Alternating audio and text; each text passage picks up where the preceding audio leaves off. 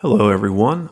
Welcome back to Department 12, where we talk about everything IO Psych. I'm your host, Dr. Ben Butina, and joining me today is Dr. Rachel Baghelai. How are you today, Rachel? I'm doing great, doing great, and happy to be here today. How did you end up hearing about the world of IO Psych? So, I came to IO in a really convoluted way.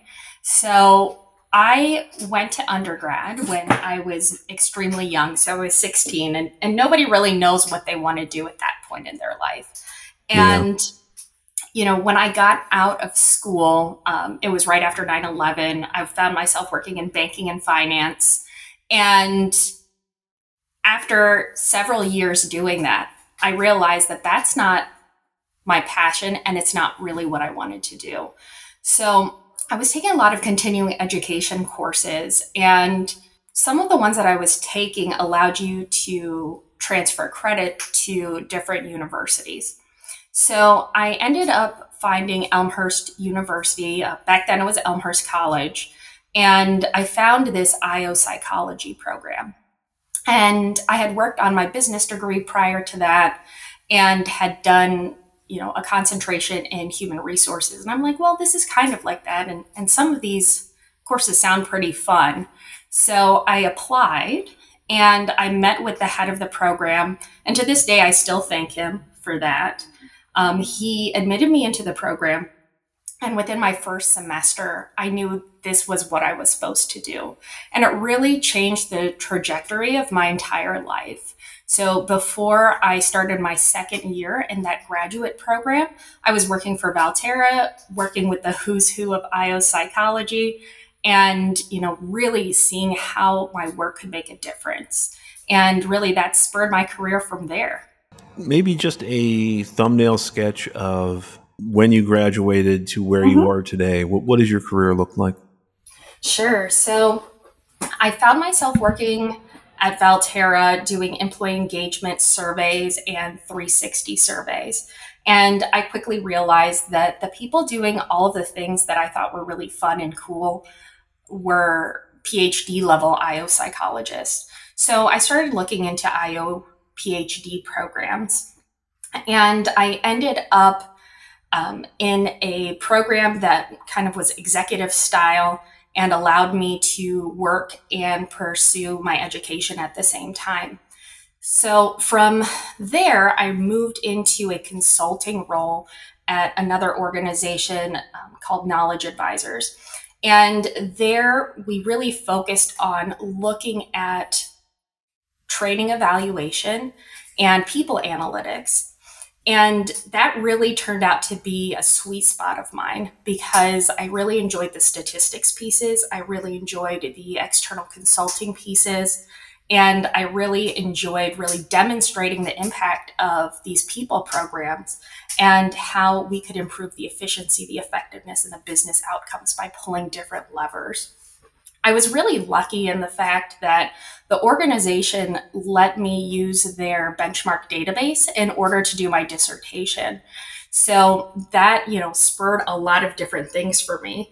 And from there, I ended up going into internal roles um, at a few different places before deciding, you know, really my heart lies in external consulting. And so now I'm at the Kaleidoscope Group, a full service diversity, equity, and inclusion consultancy.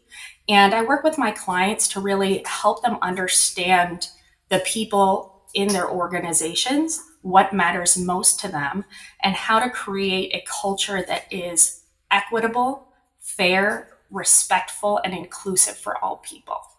And it's really great to see my work every day have a huge impact on people. And I always kind of describe the work that I do is uh, making work suck less for people because, you know, IO psychology is, is a big, long word, and most people don't know what it means. And my response has always been it's my job to make work suck less for you and that's what I get to do every day. I love that. Make work suck less.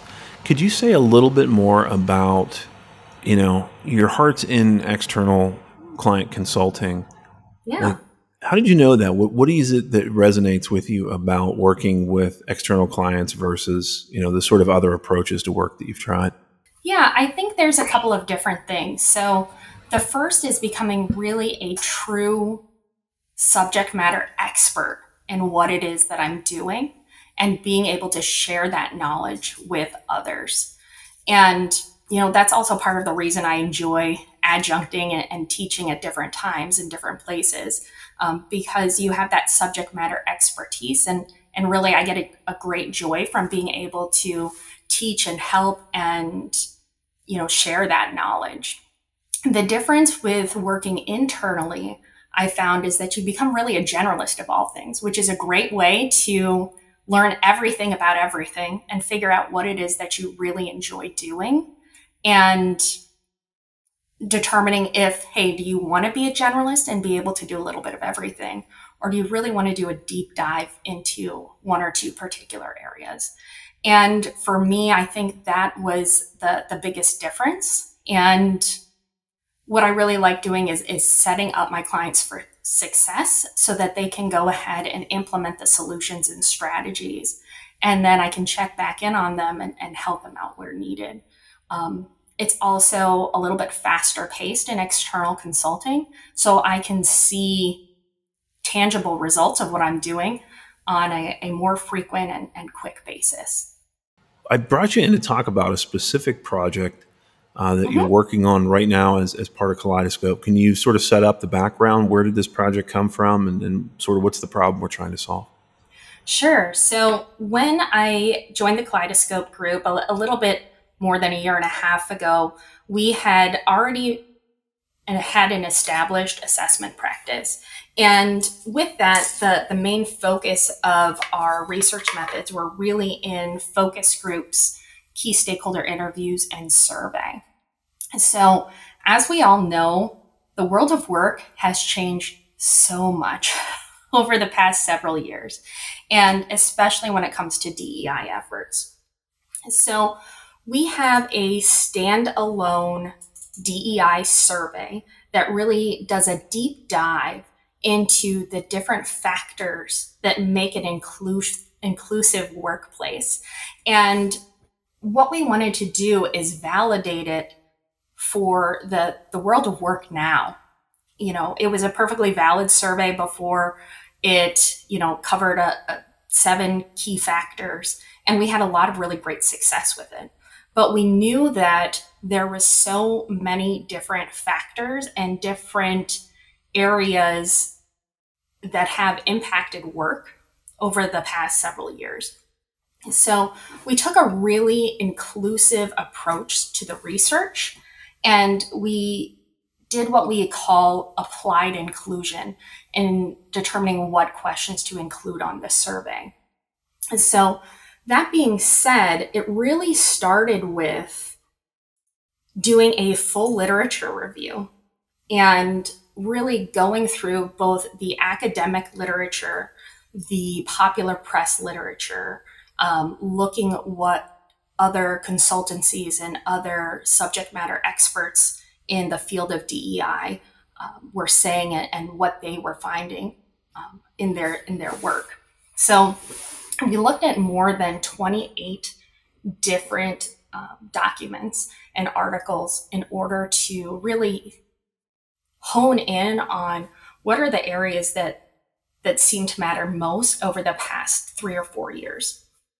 So, starting with that, we also did a series of subject matter expert interviews. So, we work with a number of, you know, highly tenured really skilled DEI consultants. So we were able to do several interviews to better understand, hey, what's changed, you know, during the, you know, past couple of years and, you know, what are the nuances of work that are not something that we really took into consideration before. And then the next piece is that we wanted to be super inclusive in how we designed the survey. So we wanted to make sure that we leveraged our differences to really design survey content that would be applicable. And so we had more than 17 individuals help us when it came to what questions needed to be on the survey. We made sure to include all sorts of different identities. So there were more than 26 different attributes of people's identities, whether it be gender, age, race and ethnicity, geography, culture, you know, language. So we made sure to be super inclusive with all of that and really leverage those differences to design really strong survey content. Because really, when we think about it, the statistical validation of all of this can only catch so much. So it's super important that we start with that relevant content before we ever get into the validation piece of the survey work. So after that, we had a total of 43 different items that we wanted to test. And the next piece really is important, I think, because we made sure to purchase a representative sample of the US workforce. So, a lot of times when we're testing and validating um, assessments and surveys and such, we, we tend to lean more towards convenience sampling. But we wanted to make sure that this survey really made sense to all parties involved and would be a good representation and matter to employees you know across the different demographics in the US workforce. So we purchased a sample from one of the world's largest sample providers and we were able to put in place hard quotas for gender identity as well as race and ethnicity to match up the US labor force. And then we put soft quotas in place for generation because it's it's hard to uh, get the full breadth of the different generations in survey research. Um, it tends to over index on younger employees. Um, but we really did our best to ensure considerable participation across all of the different generations. We also had a soft quota in place when it came to industry because we wanted to make sure that none of the industries were oversampled. So we put in place a cap of 15% across all of the different industries that were available to us. So this is where I think the, the fun part really gets started because I think a lot of times people think that statistics and research methods and data analysis can be somewhat dry, but it can actually be a really creative process. And what I did when examining the data was really take a different approach to ensuring that all voices were heard and came through in the survey questions that we ended up. So, you know, I first ran a key driver analysis using a regression to really figure out in terms of the pilot sample what the key drivers were. At that point, I wanted to examine what the different drivers were for each of the different demographic groups. So, when I looked at those top five drivers, they weren't the same across all of the different demographic groups. And it became very clear to me that in order to make sure that the things that mattered most to these different demographic groups, we had to take some of this information into account. So we put into place some certain decision criteria when deciding what the final questions to be included in the survey were. And that was that but any question that was going to be included had to show up in as a driver for at least three out of the 11 demographic groups examined. From there, I also wanted to layer in an additional piece of information to make sure that everybody's voices were heard and incorporated. And for those of us that have been to the SIOP conference over the past few years, um, there's been some presentations on heartbeat analysis. And heartbeat analysis really helps us look at the survey data, not just from a organizational level, not just from a demographic group level, but from an individual level. And this way I could include all three of those in the analysis to determine the questions to be included. So, with this, we develop an average score across all of the survey items for each individual respondent. And then we determine, you know, where do they have extreme scores? So, anything within, you know, one standard deviation we consider kind of close enough to the mean, but anything that exceeds that, either above or below, is considered an extreme score. So I use this to really look at what were those items that had the most extreme responses. So in looking at that, we're able to see, you know, how many people kind of upvoted or downvoted the different questions, because that also gives us an idea of the sentiment and how they're feeling about that. So, in looking at the different items to include, we were able to really hone in on that as well because it tells a very different story than, let's say, um, percent favorable or percent strongly agree and agree. So it just gives us a different way to look at the data and better understand people's thoughts and feelings going into it. So, based on all of that, we were able to call the survey down to 27 items and seven factors. And the, the nice thing is that the framework um, we landed on, you know, was aligned to our previous framework. What was different is the nuances and what's included in each of the different factors.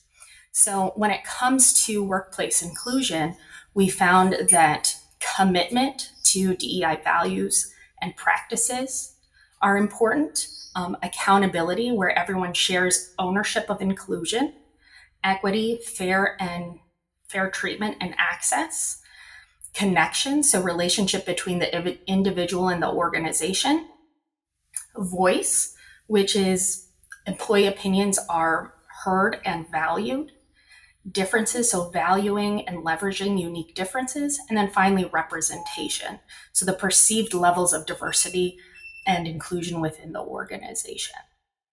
So it was a lot of work. It was six plus months of my life really digging into this, collecting the data, um, coming up with the survey items.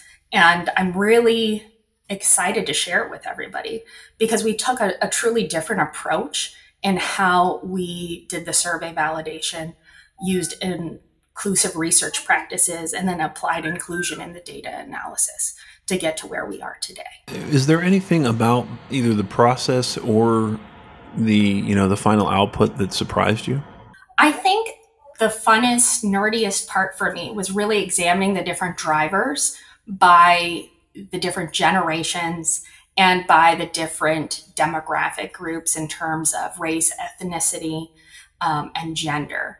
Because it was fascinating to see how certain items really pop up to the top um, for different groups. And, you know, the, the number one predictor for most demographics was that I'm valued as an individual, not just as an employee. And and the funny thing is is that's not one of the the top, you know, five drivers for the overall sample, but it did pop up to the top for almost every demographic group. So that was a little bit fascinating to see and in real time and and what was most important. And sometimes it really validated kind of our different bias and you know what's in the media about what's important to different groups and sometimes it didn't and i think that's always the most fascinating piece of of dealing with people. And that's what always keeps it exciting. Fantastic. Um, thank you so much for sharing that that story. I think it's inspiring to hear about you know scholar practitioners who are who are doing research as part of their applied work. And it's not a world that most of us get to see very often.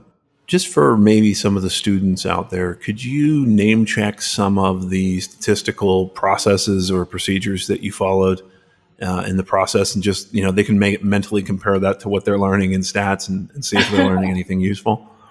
Sure. So whenever I'm going through the process of you know survey work and validation um, or assessment validation, um, really the, the first thing I do is, you know, run our descriptives, look at the frequencies, um, examine the data from that perspective and, and really get a feel of it before diving into any type of advanced analytics. Um, at that point, what I do is um, run the correlations to better understand, you know, what items are uh, related to the other items. And in this case, you know, looking at any items that overlapped at a high level and determining which of those questions should we keep and maybe which one of them that we could get rid of in the survey. Um, the next piece was to run the key driver analysis using a regression and also do that same regression for each of the different demographic groups. And we purchased a large enough sample that we were able to do that. Um, and I think that sometimes we can't, just given the, the n sizes that we're working with. So that was the next piece. And then after that is really running the ANOVAs to see where there were significant differences among the different demographic groups and how they answered the questions or the specific factors that we were looking at. And finally, the factor analysis to bucket each of the survey items into the different factors that make up workplace inclusion. So I think, you know, it was a very, you know, standard process in a way, but also being able to break down the analysis, you know, from the large sample and then break it down to the demographic groups through those different um, statistical tests, the ANOVAs and the regressions, and then taking it one step further down where we could look at it on an individual level using the heartbeat analysis um, was really a different way of doing things that I think most practitioners um, or people in the academic world aren't really taking that intentional approach to make sure that all voices are heard. And I don't think it w- would have been as strong and the model would not have been as strong without incorporating each of those different steps. Thank you very much for sharing your experience with the uh, audience. I will share a link to your company and also to your LinkedIn profile. Is there any other place that listeners should look for you? I think those are probably the, the two best places. I'm pretty active on LinkedIn, so you know, feel free to shoot me a message and happy to connect. All right. Thank you very much. Thank you so much. I appreciate it.